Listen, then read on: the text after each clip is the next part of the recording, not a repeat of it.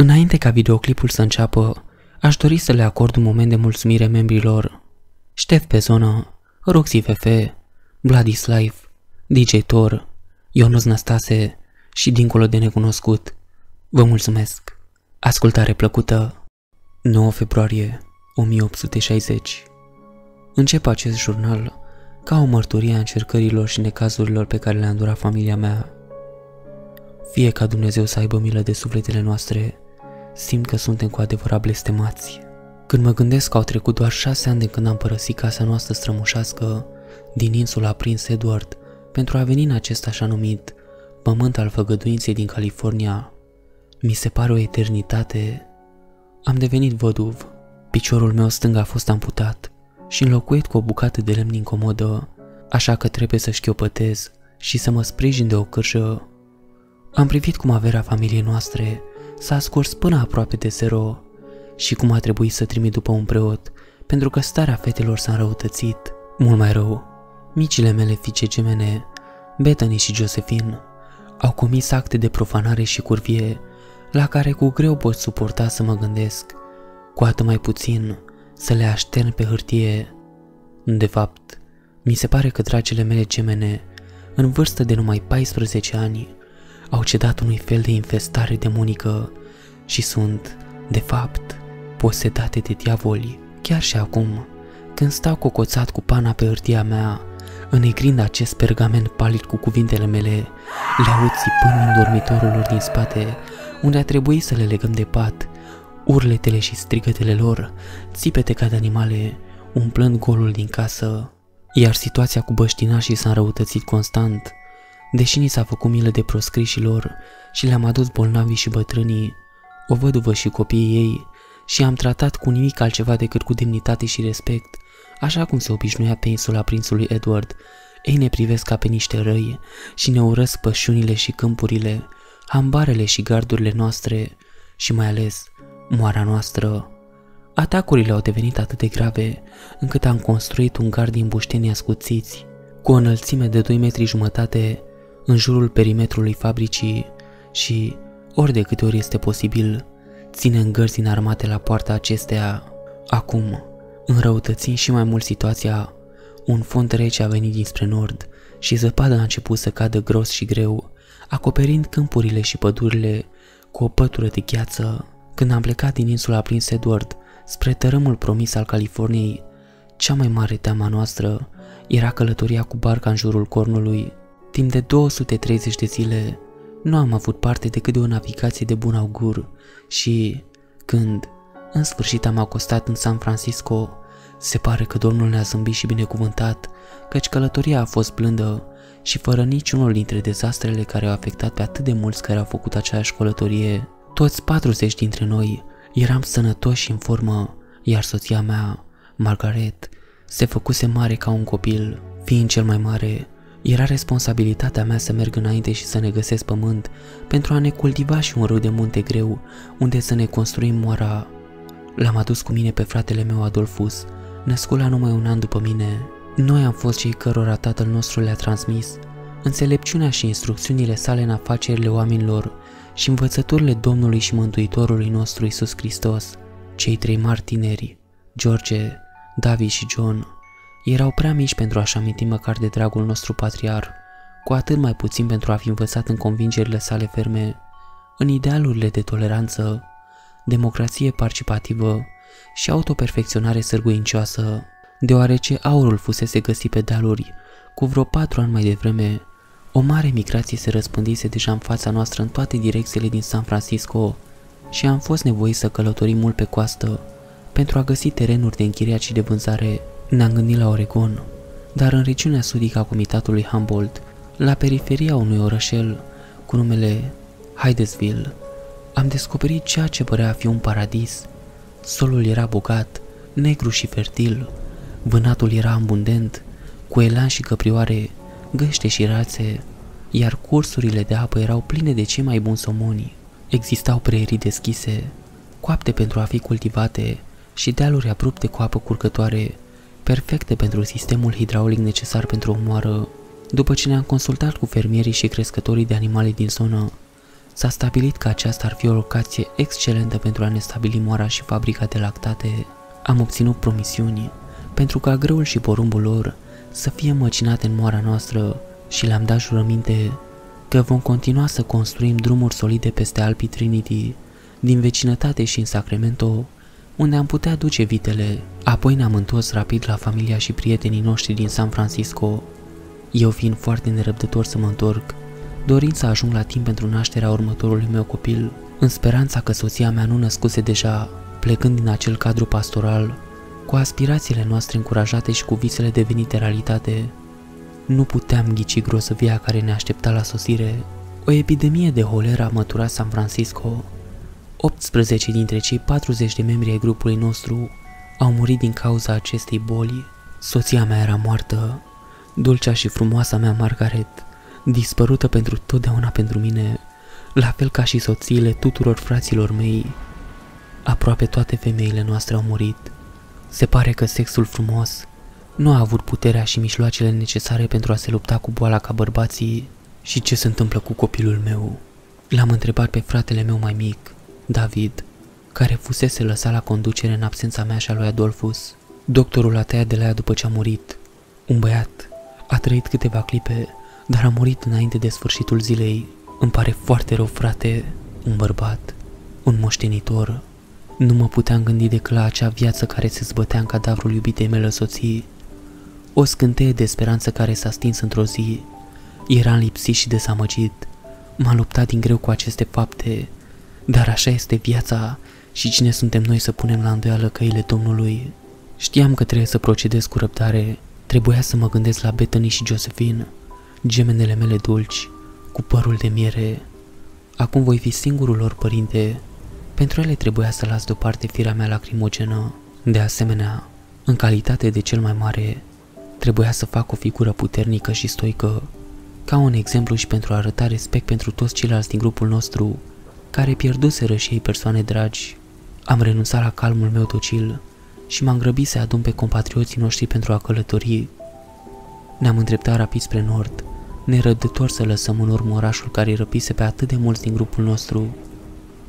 Eram acum văduv și aveam de dat socoteală pentru două fete gemene, lăsând în urma mea o soție și un fiu nou născut în pământul rece și învăluit de ceața din San Francisco. Suntem un clan harnic și muncitor și, în câțiva ani, am construit ambare și am înființat o fermă cu 60 de vaci de lapte, 200 de capete de vite și 300 de porci. Am recoltat 1100 de boi de grâu numai în primul an. Lăptăria noastră a fost prima din regiune și am vândut unt la minele din Trinity cu un dolar pe kilogram și am împachetat carne de porc Eureka de 50 de cenți pe kilogram și la periferia așezărilor, la marginea unei păduri dense de secoia, ne-am construit moara. Transportul de marfă pentru utilaje, precum și costul forței de muncă, a fost imens și a luat o mare parte din fondurile noastre, lăsându-ne în cele din urmă cu o parte din averea familiei, pentru că tatăl meu a muncit atât de mult și a luptat atât de mult dar întreprinderile noastre păreau să fie înfiorătoare și aveam mari speranțe că în curând ne vom recupera investiția inițială și vom vedea un profit frumușel. De fapt, curajul și inițiativa noastră au adus în zonă alți coloniști pentru care am măcinat lemnul roșu, pentru hambarele și casele lor și le-am măcinat recoltele în făină și griș.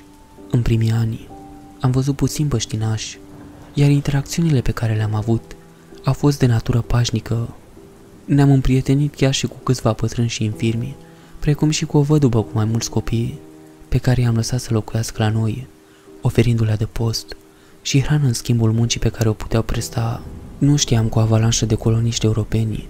Înghesuia diversele triburi de pe coastă în ținuturile împădurite, unde era greu de supraviețuit. Se pare că conflictul era inevitabil, deși noi, în ignoranța noastră, nu eram deloc conștienți de el. Problemele au început să apară atunci când Adolfo și cu mine ne-am aventurat peste Alpii Trinității spre Sacramento, unde am putut să ne asigurăm o cireată de vite. Călătoria mea până acolo a fost fără incidente. Totuși, la întoarcere am fost atacați de o bandă feroce de aborigeni. Am fost nevoit să abandonăm vitele la Hayfork al râului Trinity. Am fost împușcat cu o săgeată în coapsă. Aceasta a intrat adânc în mușchi și vârful ei s-a înfipt în femur. Când am întors în sfârșit în așezarea noastră, s-a descoperit că rana devenise septică. Mi-a fost amputat o piciorul stâng. O procedură îngrozitoare, țintuit de frații mei în timp ce doctorul își făcea cu sârdatoria, cu o curea de piele strânsă între dinți, senzația fierăstrăului care însfâșia carnea înainte de a atinge osul, sunetul și vibrația acestuia în timp ce își curea drum prin femur. Niciodată nu mi-am dorit moartea cu atâta ardoare. După aceea, în timp ce zăceam acolo închins și suferință, cu lipitori aplicate pe rană pentru a scoate sângele rău, Adolfus a plecat cu o echipă de oameni să recupereze vitele. Niciunul dintre ei nu s-a întors. Nu aveam să-l mai văd niciodată pe fratele meu drag Adolfus și nici echipele de cercetași nu aveau să găsească vreodată un cadavru pe care îl puteam îngropa și plânge cum se cuvine și căruia să-i oferim o înmormântare creștină. Indienii au fost acuzați, iar eu m-am îndoit de asta, dar știam că nu toate triburile erau nelegiuiți violenți și că multe erau destul de pașnice. Am dorit să se facă dreptate pentru ucigașii fratelui meu, dar nu aș fi învinuit și nu aș fi calumniat toate popoarele indigene în ansamblu pentru această crimă. Apoi au început atacurile asupra fabricii. Din cauza presiunii necesare pentru ca sistemul hidraulic să facă roata de apă să se învârtă, am fost nevoit să amplasăm moara în vârful munților, într-un loc izolat, departe de ferme și așezări. Acest lucru a făcut ca moara să fie vulnerabilă, în mod evident. Triburile de jefuitori au considerat că faptul că se află la izvoarele secolilor roșii ale răului ca fiind un sacrilegiu la ceea ce ei considerau un loc sfânt, iar câmpurile din nord, acum îngrădite și cultivate, au fost cândva preierii unde aceștia vânau. De două ori au încercat să dea foc la moară.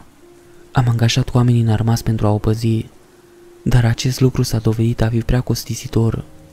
Fondurile noastre erau reduse la o nimica toată, iar pierderea acelei turme mari de vite ne-a slăbit și mai mult economiile. Atunci am construit fortificații în jurul morii, gardul înalt cu vârfuri ascuțite, transformând-o într-o fortăreață.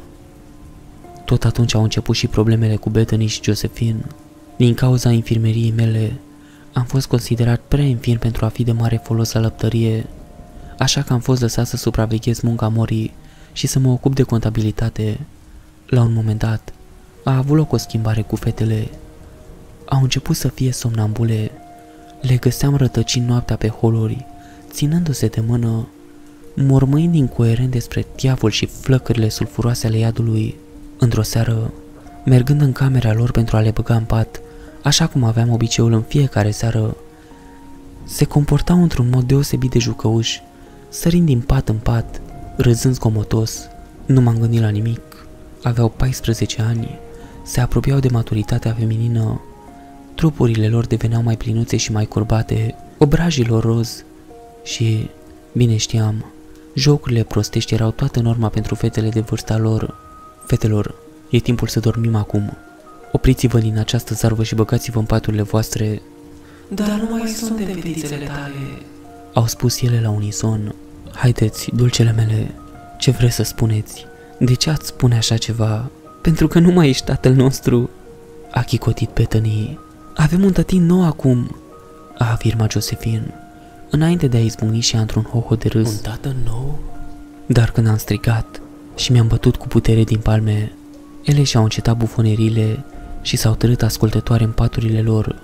Ah, fete prostuțe, am spus, netezind paturile peste ele. Nu ar trebui să spuneți astfel de lucruri. Îl doare pe sărmanul și bătrânul vostru tată. Ele au chicotit. Am presupus că erau doar nemuniile adolescenței și le-am părăsit, luând lanterna cu mine, astfel încât camera a căzut în întuneric. Se schimbaseră atât de mult în ultimii șase ani, trecuseră de la copil la domnișoare și în clipa aceea, șchiopătând pe holul lung, departe de camera lor, cu piciorul meu de lemn, târându-se pe podea, am tânjit atât de tare după margareta mea pierdută, încât am simțit o pognitură în piept și am izmunit în plâns. Nu a fost doar durere și milă de dragul meu, ci dintr-o grijă profundă pentru fetele mele.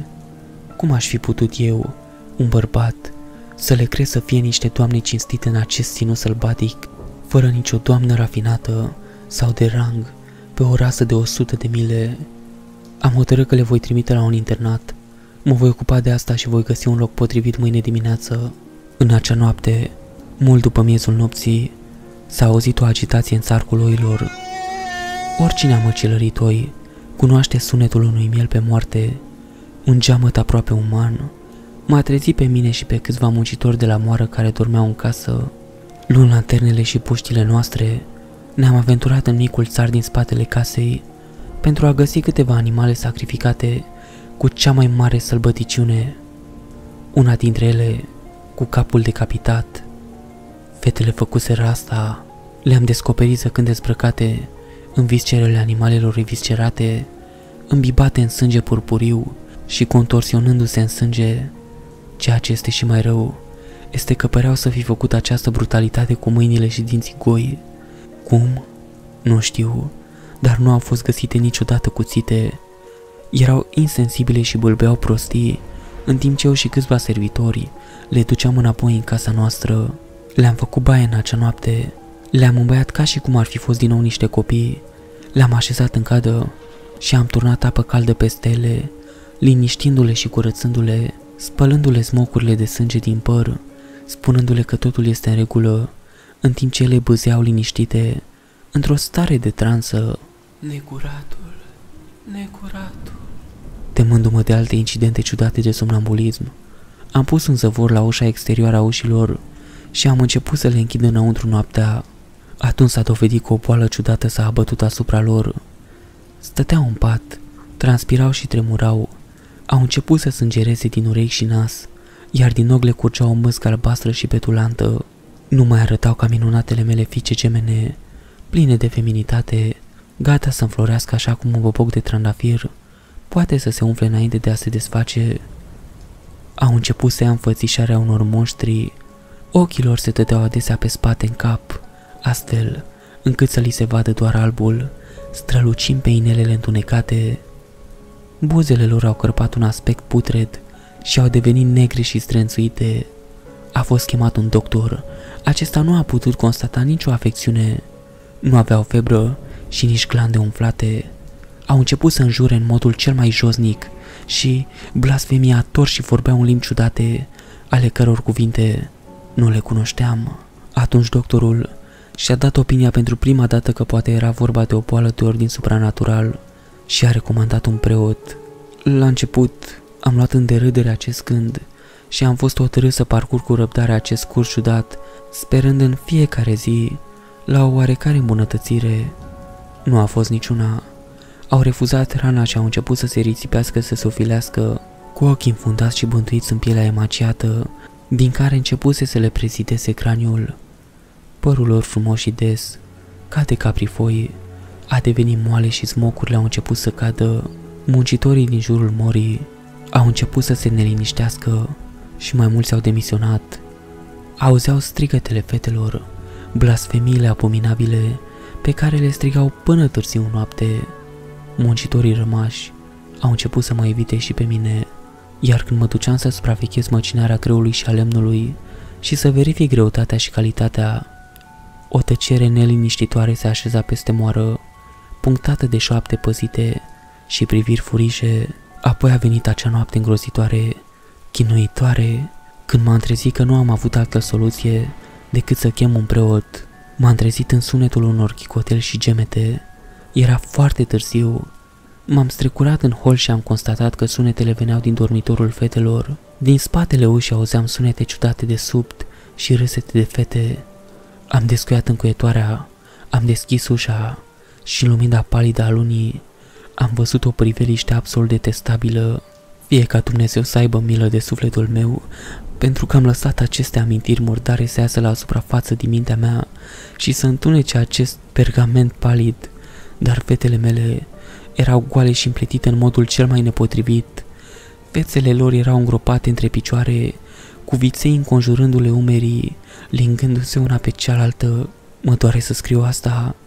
Trebuie să fi fost la menstruație, pentru că buzele lor erau pătate de acel roșu închis pe care nu poate fi adus decât de sânge. Când am intrat, și-au întors fețele spre mine, cu ochii rotiți în sus și cu burta albă ca de pește, cu buzele de un purpuriu închis. picuri în sânge și au vorbit la unison, sufocant și greoi. Vino, alătură-te nouă, tată. Atunci am știut că trebuie să chem un preot. 10 februarie 1860 Am fost nevoit să le imobilizăm pe fete, să le legăm de paturile lor cu frânghii. Se pare că starea lor se înrăutățește din ce în ce mai mult, oră de oră. Se prăpădesc, le aduc ciorbă, bulion, ceai, încerc să le bag cu lingura în gură, ele doar își întorc capul în altă parte, scuipă înapoi la mine, mă înjură cu nume murdare, când nu țipă și nu mă înjură, chicotesc ca atunci când erau copii mici, mă simt atât de singur și un gol se odihnește în inima mea. Frații mei sunt departe, la muncă la fermele lor, soția mea este în mormânt, iar muncitorii de aici, de la moară, mă privesc doar cu neîncredere și suspiciune. Singurii care îmi zâmbesc în aceste zile întunecate sunt grupul de băștinași pe care i-am lăsat să intre în incintă. Sunt în număr de opt. Un bătrân grizonat, care nu se mișcă niciodată de lângă foc, trei femei bătrâne și o tânără indiancă pe care presupun că e văduvă și are trei copii, dintre care unul e doar un bebeluș, nu vorbesc engleza și comunicarea cu ei poate fi dificilă, dar îmi zâmbesc și dau din cap.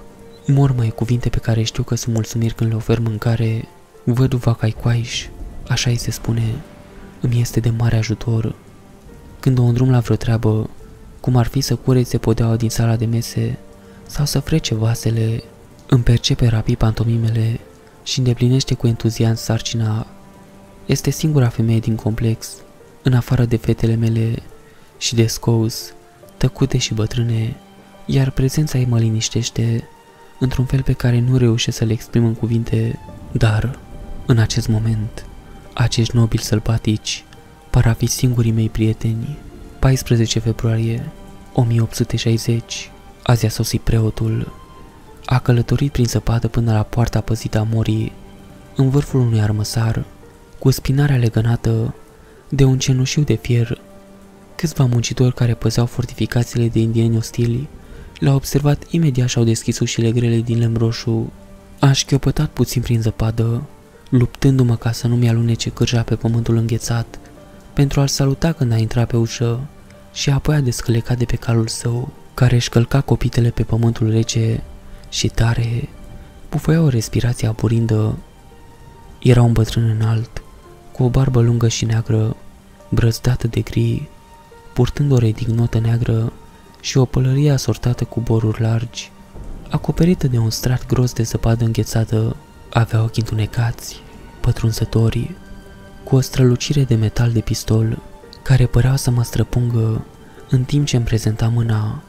A vorbit clar și cu o voce gravă, Reverendul Michael Waketon, la dispoziția dumneavoastră.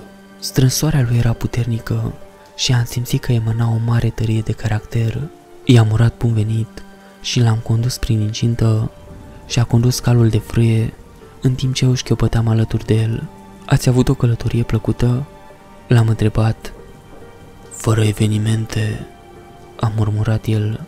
De-a lungul sitului interior, Caicoais și ceilalți băștinași se înghesuiau în jurul unui mic foc, în timp ce copilul ei cel mic urmărea o găină prin zăpadă. Și de ce le permiteți acestor păcâni sălbatici să intre în zidurile voastre? A întrebat el, privindu-mă cu dispreț. Sunt săraci și au nevoie de îngrijire, așa că le-am oferit adăpost, așa cum ne-a instruit Domnul nostru Hristos în parabola Samaritanului. Isus a venit să aducă diviziunea pe pământ. Luca 12:51 Dar, părinte, nu a spus Domnul și Mântuitorul nostru în Marcu 95, fiți în pace unii cu alții? Între cei mântuiți, da, dar el este foarte clar în Matei 10:34, n-am venit să aduc pace, ci sabie. Atunci, ce se întâmplă în Matei 26, 51? Cei ce au sabia vor pieri prin sabie. Preotul a devenit vizibil agitat. Fața ei s-a răsucit într-un mod sinistru și a trecut o mână peste barba lungă.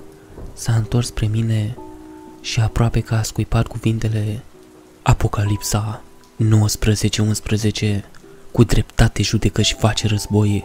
Dacă nu credeți că suntem în luptă cu spiritele necurate și cu păgânii, vă sugerez să recitiți Apocalipsa.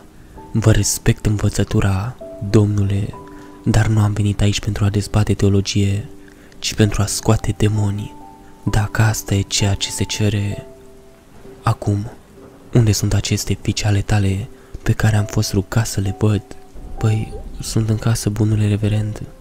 Au devenit atât de violente și, ei bine, ciudate în fapte, încât am fost nevoie să le reținem în paturile lor.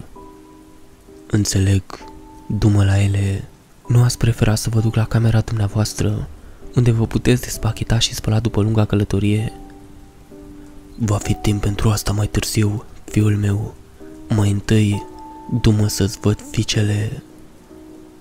L-am condus pe reverend pe holul întunecat până la ușa grea de lemn. Încuiată cu un lacăt negru de fier, am scos cheia din buzunar, am descuiat lacătul și am deschis ușa încet.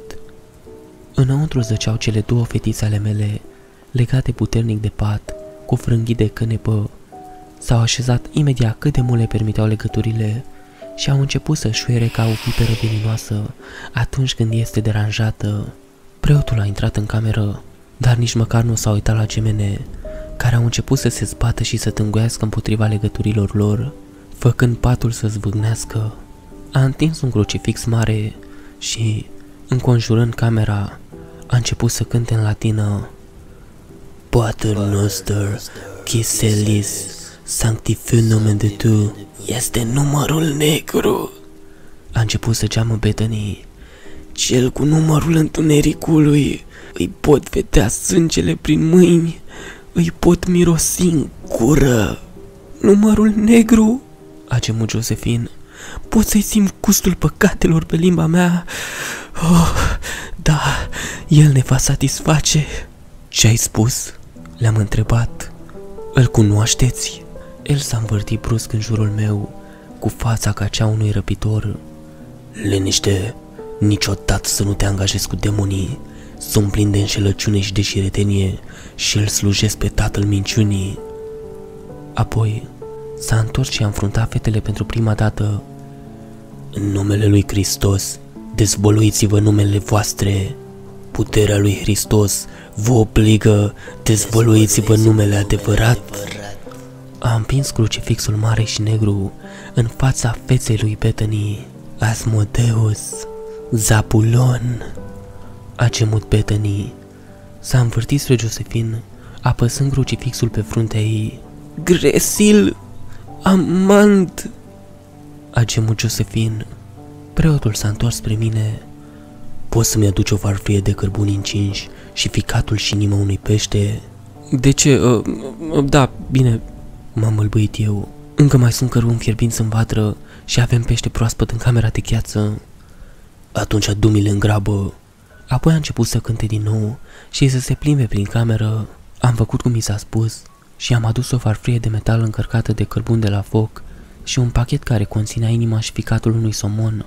A așezat farfuria pe măsuță, a început să sufle în cărbuni, până când aceștia s-au încins la roșu, apoi a așezat organele pe ei, unde au sfârâit și s-au afumat. Acest lucru părea să aibă un efect ciudat de somnolent asupra fetelor, căci s-au oprit din bătăile lor agonizante și au căzut în somn. Acum poți să mă conduci la locuința mea, a spus preotul, mângâindu-și barba lungă și neagră și privindu-mă cu niște sfere, ca niște cărbuni strălucitori și sfârmăcioși.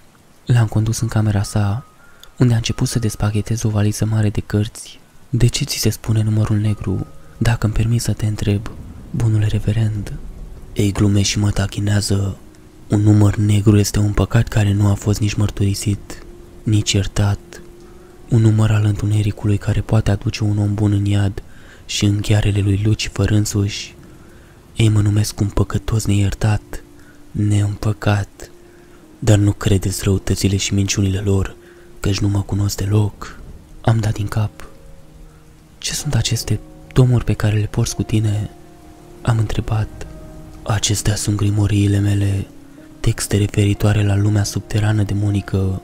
A ridicat o carte mare legată în piele neagră, Dicționarul infernal de Cecus Augustin Simon Colin de Plancy. Am îngăiat-o alta, aceasta legată în pânze purpurie, cu palmele Le Dragon Rug, scrisă în 15-17 de Alibec egipteanul, a aruncat o privire spre o alta, aflată încă în geantă, cartea lui Abramelin. Apoi s-a întors spre mine și m-a fixat cu ochii aceia ascuți și reci, ca niște diamante negre, și a încruntat fruntea și a ridicat o mână pentru a-și mângâia barba lungă de un negru argintiu.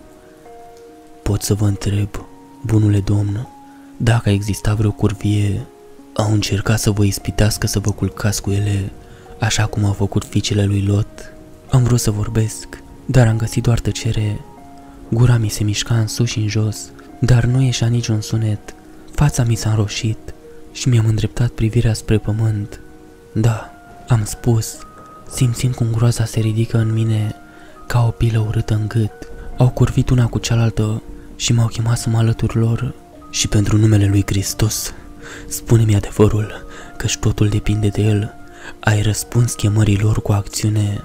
Bunule reverend, te rog, te implor, te rog să nu pătezi reputația nici măcar prin exprimarea îndoielii tale cu privire la castitatea mea cu fiicele mele. Bineînțeles că nu.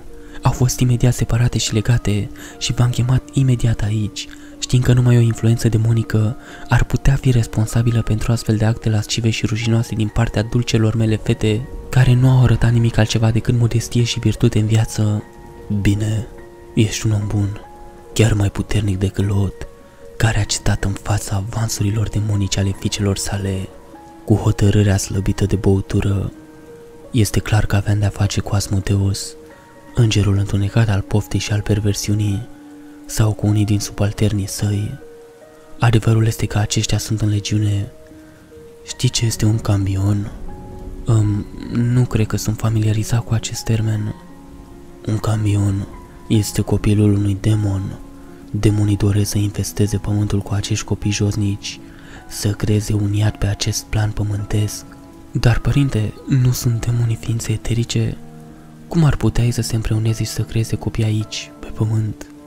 Sucubii și incubii posedă o ființă, apoi comit acte carnale și în actul poftesc pătează sămânța cu ființa lor, astfel încât copilul creat dintr-o astfel de uniune profană este pătat de rău, este un monstru. Dacă este produsul unui incest, atunci și mai mult. Uitați-vă la sălbatici de pe dealurile din jurul nostru. Sunt cu toții, evident, gambioni. Ți se pare că sunt oameni întregi? Am fost șocat de aceste cuvinte. Cum discuția despre demoni se transformase brusc în cea despre băștinaș atât de repede și am răspuns ca atare, da. Am spus, cu repulsie, așa fac și trebuie să recunosc că mă jignești, dragă reverandă. Credeam că un om sfânt ca dumneavoastră nu ar spune astfel de lucruri despre semenii dumneavoastră. Dragul meu, ei nu sunt semenii mei, ei sunt sodomiți, își petrec zilele dezbrăcați, goi și implicați în ritualuri demonice, sunt proști și prostuți, nu au niciun respect pentru dragoste sau virginitate, mănâncă purici, paraziți, păianjeni și viermi, nu au credință în lege sau în Dumnezeu, sunt gabioni pur și simplu, sunt purtători de temuri ca o molimă, sunt infectați cu ei Așa cum un om poate purta păduc sau scabie, sunt infestați cu creaturi ale lumii de dincolo. Nu e clar? De ce? Tatăl meu ne-a învățat să-i tratăm pe toți oamenii ca pe niște egali. În insula Prince Edward, țara din care provenim, indigenii erau protejați cu aceleași drepturi ca și albii. Am încercat să practic aceleași idealuri de toleranță și acceptare și aici. Și uite unde te-a dus! A strigat el. Un infirm Fiicele tale sub stăpânirea demonilor, pământul tău, averea, moștenirea și mijloacele de a trăi în pragul prăbușirii. Cine are o să învețe să vadă? Acum, bunule domn, dacă vrei să mă lași, sunt obosit din cauza călătorilor mele și trebuie să mă odihnesc. Da, părinte, pacea să fie cu tine și cu tine. Am ieșit din cameră, am închis ușa în urma mea, cu vederea notând și gândurile mele amestecate 15 februarie 1860 Preotul s-a încuiat în cameră cu fetele toată ziua. Eu am stat în echilibru în fața ușii grele de lemn, roșu, timp de multe ore lungi, ascultând, străduindu-mă să aflu ce se întâmplă înăuntru. Am auzit multe lucruri îngrozitoare. Le-am auzit pe fetele mele încercând să le ispitească în paturile lor, un limbaj atât de lasciv și de murdar, încât nu îndrăznesc să-l repet. El a răspuns seducțiilor lor cu strigăte către Hristos. Am auzit țipete de groasă care păreau mai mult animale decât oamenii, apoi cântece, apoi o tăcere lungă. Am devenit perplex, îngrijorat pentru gemenele mele, dar și pentru acest om ciudat. Deși preotul m-a avertizat să nu fac asta, mi-am lovit cu degetele de ușă. Părinte? Ușa s-a deschis brusc și acolo era el, privindu-mă cu ochi sălbatici, cu barba neîngrijită și pătate de scuipat. Știu că mi-ai spus să nu te deranjez, doar că uh, am devenit îngrijorat de tăcerea asta lungă. A ridicat o mână pentru a mă liniști. Este în regulă. Fețele tale s-au întors la tine, dar nu știu pentru cât timp. Deocamdată poți să le eliberezi legăturile, dar seara, înainte să adormi, trebuie să le pui din nou. Aceste forțe ale întunericului sunt puternice și îți vor juca peste. M-am uitat peste umărul lui și acolo erau fetițele mele. Fețele lor reveniseră la normal, buzele lor nu mai erau negre, iar ochii lor erau limpezi. Tată! Au strigat. Am alergat la ele și le-am desfăcut legăturile, le-am eliberat și le-am luat în brațe, unde am plâns cu toți împreună. Oh, fetele mele, cât dor mi-a fost de voi, vă iubesc atât de mult. Și noi te iubim, tate. Le era foame, flămânde și pe bună dreptate, cum au rezistat atât de mult timp fără mâncare și apă, rămâne un mister pentru mine. Le-am adus carne și bulion, le-am spus să mănânce încet, ca să nu se îmbolnăvească. A fost o reuniune glorioasă și am stat cu ele până la căderea nopții. Ah, acum trebuie să vă leg. Le-am avertizat, în timp ce am aprins o lanternă împotriva întunericului tot mai mare al serii. Oh, chiar trebuie, tati, mă dor atât de tare încheieturile mâinilor a implorat Bethany, cu ochii de smarald, strălucind de milă. Pur și simplu trebuie, am spus, luând frânghiile și pregătindu-mă să le leg de paturile lor. Ție dor de mama? A întrebat Josephine. Am făcut o pauză. Auzind-o spunând asta, mi-a evocat multe emoții îngropate și am respirat adânc pentru a mă liniști. Ah, bineînțeles că da. Trebuie să fie atât de greu pentru tine, singur, da, draga mea, este, dar te am pe tine. Da, mai, ne ai pe noi. Sper că te putem consola așa cum a făcut mama, să-ți dăm ceea ce ți-a dat ea, să-ți oferim plăcerea pe care ți-a oferit-o ea. Îngrozit, am observat că fetele începuseră să-și lingă busele, în timp ce vorbeau să-și mângâie sânii, ridicându-și cămășile de noapte peste picioare.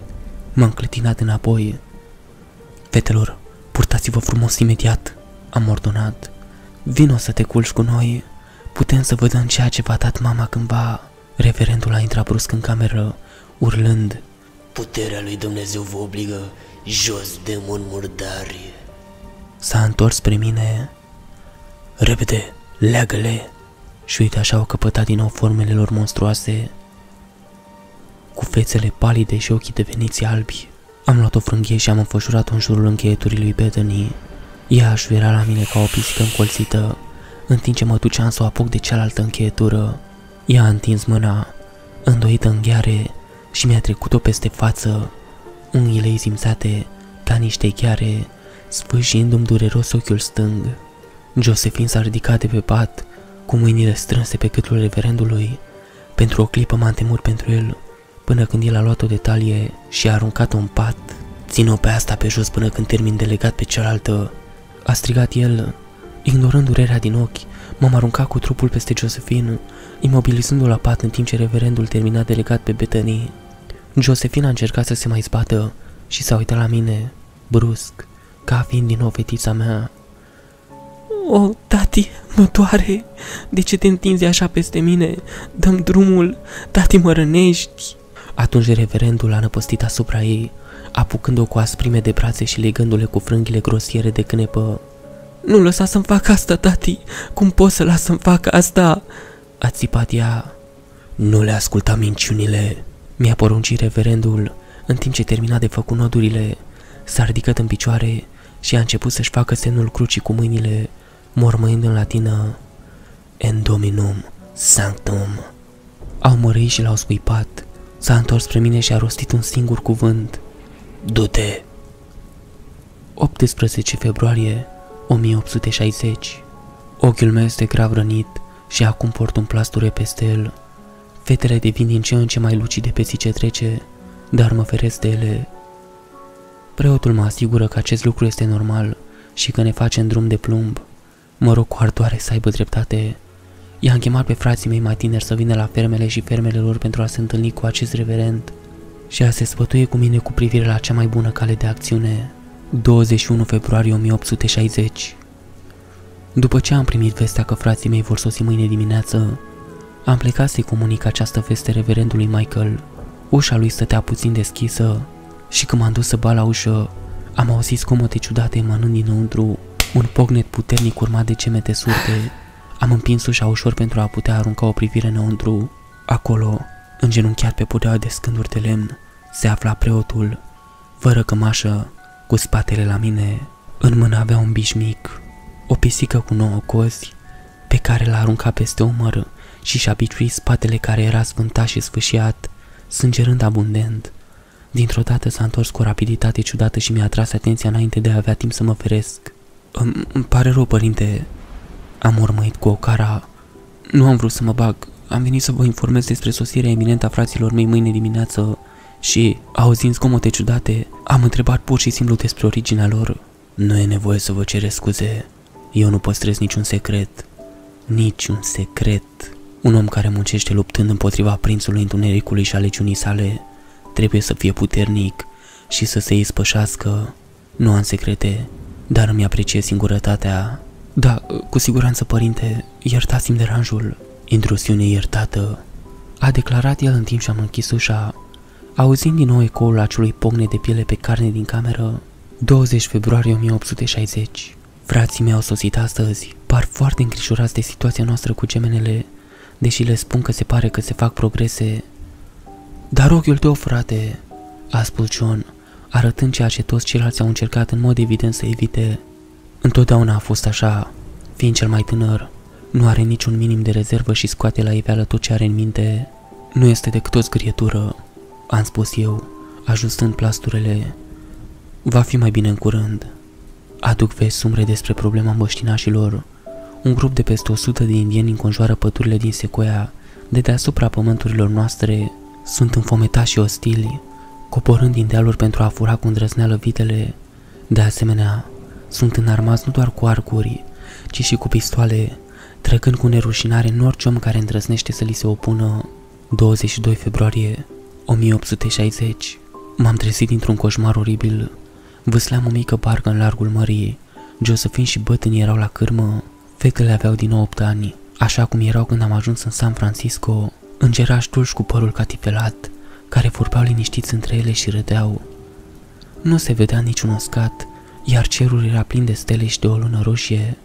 M-am uitat în apă și acesta reflecta acel roșu intens al lunii, dar apoi am văzut că nu reflexia lunii făcea ca marea să fie roșie, ci că marea era plină de sânge și uitându-mă în depărtare, am văzut un corp care se zbătea, se zbătea, se neca în sânge. Era Margareta mea. Am sărit peste bord pentru a o salva, dar nu am reușit să ajung la ea.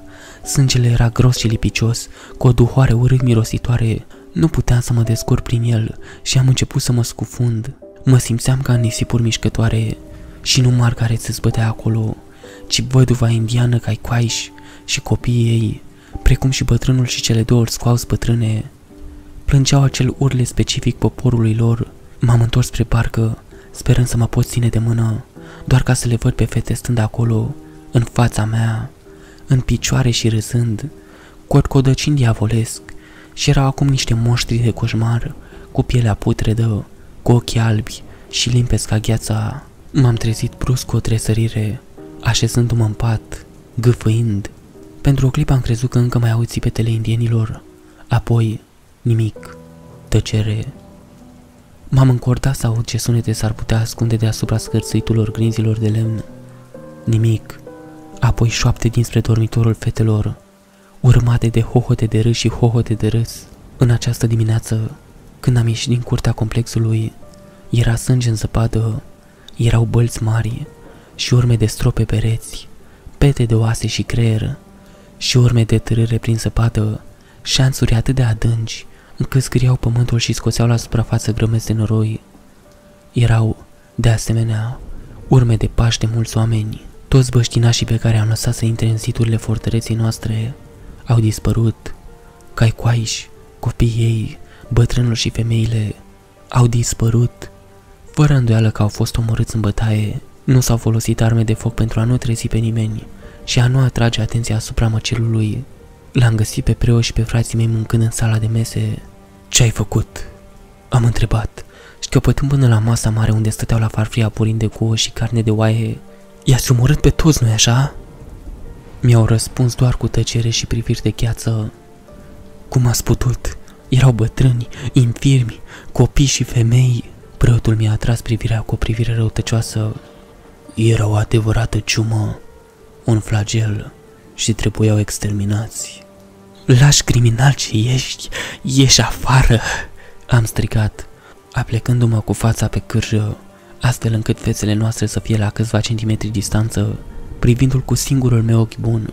Pleacă de pe pământul meu! Am mărâit. George s-a ridicat în picioare. Nu este pământul tău, William. Suntem o afacere de familie și nu ai dreptul să-i poruncești să plece. Are dreptate, a intervenit David. Noi luăm decizii ca o familie. Luați decizii ca o familie? Am întrebat eu. Atunci de ce nu am fost informat de decizia de a ucide pe umilii noștri oaspeți de aseară? Știam cum vei acționa. Îți cunoșteam deja părerea. Ați fost votat în afara votului. Supus la vot? Nici măcar nu am fost prezent să votez în această chestiune. Prezența ta nu era necesară, pentru că decizia noastră a fost unanimă între noi, a declarat John. Nu ți-e foame de dreptate pentru fratele nostru pierdut, Adolfus? A întrebat David. Ce legătură are moartea lui Adolfus cu uciderea unei văduve și a copiilor ei? Ei bine, atunci ce se întâmplă cu fetele tale? A opinia Brut George. Frumoasele mele nepoțele, oare trebuie să le lăsăm în chinuri, să nu încercăm să le salvăm și acum îndrăznesc să-l dai afară pe singurul om care le poate ajuta, care le poate salva? Deuteronomul 18 cu 10 să nu găsească printre voi pe nimeni care să practice ghicitul. Preotul s-a uitat fix la mine. Încet, a ridicat o ceașcă aburindă la buze, a sorbit cafeaua, apoi a răspuns calm. Adevărat îți spun, ai grijă pe unde calci și nu răspândi calomnii. Ceea ce am făcut, am făcut-o de dragul tău și al fiicelor tale. Suntem în război cu diavolul și trebuie să înveți să accepti asta. Nu puneți voi faptele voastre murdare pe seama mea. Am scuipat și m-am învârtit în căje, îndepărtându-mă furtunos de ei. Formăm o miliție, William, a strigat George în spatele meu. Când am deschis ușa și un vânt rece a suflat în sală, trebuie făcut ceva în legătură cu această situație. Suntem noi sau ei? Trebuie să accepti acest lucru. Noi am răspuns și am ieșit în zăpadă și furtună. Cerul de deasupra mea fiind la fel de gri și de lugubru ca durerea din coastele mele.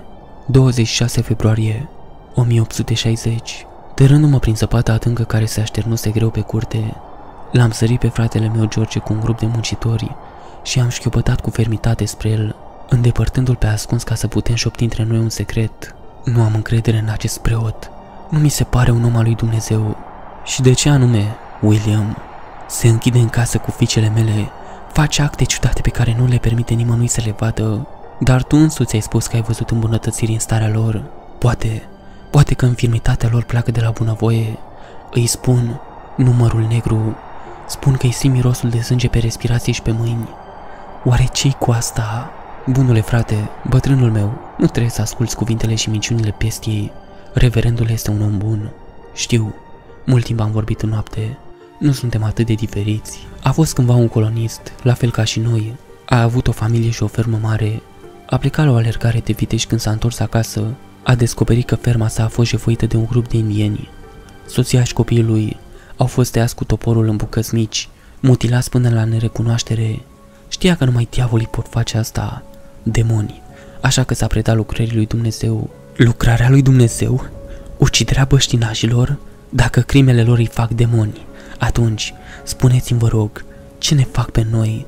Cum îi putem condamna pentru acte de violență că noi ne străduim să-i anihilăm cu ale noastre? Frate, tu ți îmbrățișezi natura mai slabă.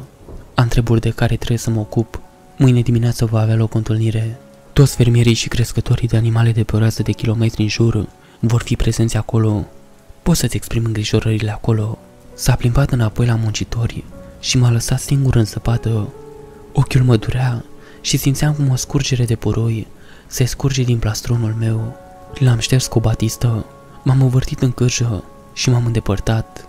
În crengile sterpele unui stejar bătrân, niște corpi se certau, iar ciripitul lor de avariție răsună peste pământul înghețat. 27 februarie 1860 Întâlnirea din această seară m-a lăsat rucinat până în măduva vaselor și mă aflu în îndoială în privința lui Dumnezeu și a țării, întrebându-mă ce înseamnă să fii creștin. Însăși credința mea pare a fi în pericol, cu atât mai mult cât aud strigătele de implorare și jale ale fiicelor mele, răsunând în întuneric. Întâlnirea a avut loc în sala noastră mare de mese, mulți au prezidat. Estimarea mea ar fi de 60 de membri ai comunității noastre de coloniști. Era prezent și faimosul ucigaș de indieni, Henry Larrabee, un om a cărei existență îmi umple sufletul de groază. Multe sunt poveștile despre cum îi făcea mare plăcere să spargă capetele scoasilor, copiilor și bebelușilor. E.L. Davis a prezidat, stătea în fruntea sălii, cu reverendul în dreapta sa și cei trei frații mei în stânga sa. I-am cerut guvernatorului Tony ca voluntarii din Humboldt să fie înrolați în serviciu, iar el a refuzat petiția noastră, declarând că armata americană trimitea o companie suplimentară de soldați regulari la Fort Humboldt. I-am văzut? Nu.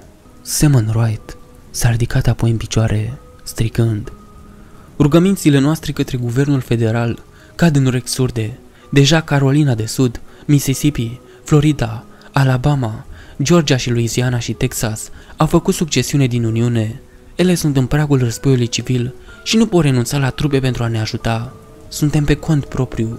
Un mare strigă de acord cu urale s-a ridicat și a răsunat în toată sala. Davis a început să vorbească din nou. Această companie este necesară pentru viețile și bunurile familiei și prietenilor noștri. Dacă nu putem obține protecția noastră justă din partea guvernului de stat sau federal, o protecție la care cetățenii au dreptul, eu nu mă opun plății oricărei alte taxe. Ne vom duce propriile noastre bătălii în felul nostru, exterminându-i pe indieni de pe fața pământului în ceea ce privește acest județ. Strigătul său a fost întâmpinat cu strigăte scumotoase de aprobare și o bătaie de picioare și pumni. Eu, aflat în fundul sălii, nu mi-am mai putut ține tăcerea și am vorbit peste vacarmul de scomod. Sunt eu singurul dintre voi care vă imploră pacea cu băștinașii. Nimic bun nu poate ieși din vărsarea de sânge. Violența nu face decât să genereze și mai multă violență. Trebuie să găsim fertilitatea sau mă tem că suntem cu toții condamnați. Frăție? A strigat cineva. Ei nu sunt frații noștri. Oamenii nu sunt rude cu mine. A strigat un altul, în timp ce un val de baciocuri și glume a coborât asupra mea. Gândiți-vă la mesajul Domnului și Mântuitorului nostru Isus Hristos. Le-am răspuns. Gândiți-vă la proverbul bunului samaritan. Apoi reverendul s-a ridicat în picioare. Suntem angajați aici într-o mare război spiritual cu răul. Nu folosiți în mod voit cuvintele Mântuitorului nostru pentru a slăbi această armată creștină. Domnul nostru spune în Luca 12:51 Credeți că am venit să vă dau pace pe pământ? Vă spun că nu, ci mai degrabă despinare. Și pot să întreb cine? Am strigat eu. Bunul cleric, dragul meu reverend, sunt clericii dumneavoastră? Clerul meu, a strigat el. Toți suntem oameni care îndrăznesc să călărească alături de mine împotriva păgânilor de pe aceste dealuri. Eroi din ținutul Humboldt, care îndrăznesc să înfrunte diavolul. Ei sunt cei cărora le predic și ei sunt cei cărora le ofer binecuvântările mele. M-am dus să vorbesc, dar am fost înecat de strigătele de apreciere ale mulțimii scumotoase. Reverendul a continuat, țipând din toți plămânii, cu scuipatul zburându-i din gură. Nu am venit să aduc pacea, ci o sabie, Așa spune salvatorul nostru. Ba mai mult, cine nu are sabie, să-și vândă haina și să-și cumpere una. Acum, așa cum ni s-a poruncit, să facem războie. Dintr-o dată, toată lumea s-a ridicat în picioare, aplaudând și bătând din palme, mășăluind afară din sală și intrând în noapte. L-am observat pe George mulțimea care trecea pe lângă mine și l-am apucat de mâne ca cămășii. Frate, L-am implorat. Asta e o nebunie. Ce ar crede tatăl nostru? El ne-a învățat bunătatea față de semenii noștri. Pe insula prințului Edward s-a luptat să facă pace cu băștinașii. Cu siguranță nu poate ieși nimic bun din asta. nu mai suntem în Canada. Mi-a răspuns el, rece ca o piatră de mormânt, veche de un secol. Trebuie să ne manifestăm destinul aici. Mi-a aruncat o privire rapidă și disprețuitoare. Uită-te la ce ai devenit, frate. Un evolnic, un infirm. Du-te la fiicele tale, ai grijă de ele. Ne vom descurca noi de viitorul nostru. S-a scuturat din strânsoarea mea și s-a alăturat maselor. Mulțimea și-a încălecat caii și a pornit în galop, ieșind pe porțile fortului nostru și fiind înghițită de noapte, lăsând în urmă doar țipetele lor răsunătoare de vărsare de sânge și răspunare. 29 februarie 1860 Simt cum se strânge peste mintea mea strânsoarea nebuniei, în timp ce urletele fiicilor mele îmi umplu capul așa cum un roi de albine poate umple golul unui buștean. Scriu cu penitență, ca mărturisire, pentru a găsi spășirea și iertarea divină pentru faptele pe care le-am făcut și pe care sunt pe cale să le fac, pentru a mă scăpa de numărul negru, pentru a găsi răscumpărarea pentru acest număr de întuneric care împătează sufletul. Ce mare angoasă este să scriu acest lucru. Într-adevăr, îmi bat pumnii în cap și plâng în mâini, lacrimile mele pătând acest pergament și pătând cerneala neagră. Se pare că și eu am căzut sub influența demonică. Cum altfel ar fi fost posibil ceea ce mi s-a întâmplat? Noaptea trecută am fost chinuit de cele mai idioase vise, viziuni mortare de curvie într-un mod foarte ilicit, cu propriile mele fiice, fetele mele gemene, de numai 14 ani. Ne-am culcat împreună în moduri pe care nu le-am mai conceput până acum, poziții ciudate și nefirești. M-am trezit scăldat în sudoare, cu cearceafurile încălcite în jurul meu și mi-am alungat visele murdare din minte, hotărât să le uit, considerându-le evident produsul stresului și ale puisării. M-am îmbrăcat și m-am dus să văd ce fac Bethany și Josephine. Am deschis ușa și le-am găsit deslecate și goale, împletite cu brațele una în jurul celelalte, sărutându-se în modul cel mai lasciv, cu limbile în gură. Te-ai întors pentru mai mult, tată? A spus Bethany, în timp ce clipea cu un ochi într-o clipită oribilă. Apoi, uitându-mă în jos, mi-am văzut pantalonii, cămașa de lucru și rochia, acolo, într-o încurcătură pe podea și cu un oftat, am realizat brusc acele viziuni oribile de noaptea trecută. Nu fuseseră un vis. Brusc mi-am amintit că m-am strecurat în camera lor pentru a le deslega și a mă culca cu ele. Josephine s-a uitat acum la mine și a vorbit. Îl voi numi pe fiul meu după tine, tată, pentru că vei fi și tu tatălui. Și-au dat capetele pe spate în râs, râsete mortare și bagiucoritoare, iar Bethany a spus Iar eu îl voi numi pe fiul meu Michael, după preot. M-am clătinat înapoi, zdrobit de lejeritatea cuvintelor lor. Ce s-a întâmplat, tăticule? Ești trist că l-am pus pe micul tău preot să o ucidă pe caicoaiș? Am văzut cum te-ai uitat la ea, o braznică. Poate că o vei revedea în iad. Și știi ce-i punem pe reverendul tău și pe frații tăi să facă acum? Să spargă capetele unor copii pe o insulă din golf? Au izbucnit din nou un râs, apoi au sărit în picioare, într-un mod cât se poate de nefiresc, levitând, plutind de pe pământ în timp ce se îndreptau spre mine, cu degetele încuvoiate, ca niște chiare și prădătorii. În momentul în care m-au atins, mi-am recăpătat simțurile și am trântit ușa, împingând înăuntru săvorul mare de fier. Când s-au ispit de ușă, aceasta s-a umflat și pentru o clipă am crezut că se va sparge, dar a rezistat. Apoi au început să bată și să o lovească, zgârind-o în timp ce urlau ca niște benși. Lasă-ne să ieșim, tată! Lasă-ne să te mulțumim ca seară! Și acum, în timp ce stau și scriu, cu mâna tremurândă, astfel încât abia poate scrie aceste cuvinte pe pagină, Sper doar să pot șterge numărul meu negru cu aceste mărturisiri, care și-a găsit cumva drumul pe umerii mei slabi, incapabil să-l suporte.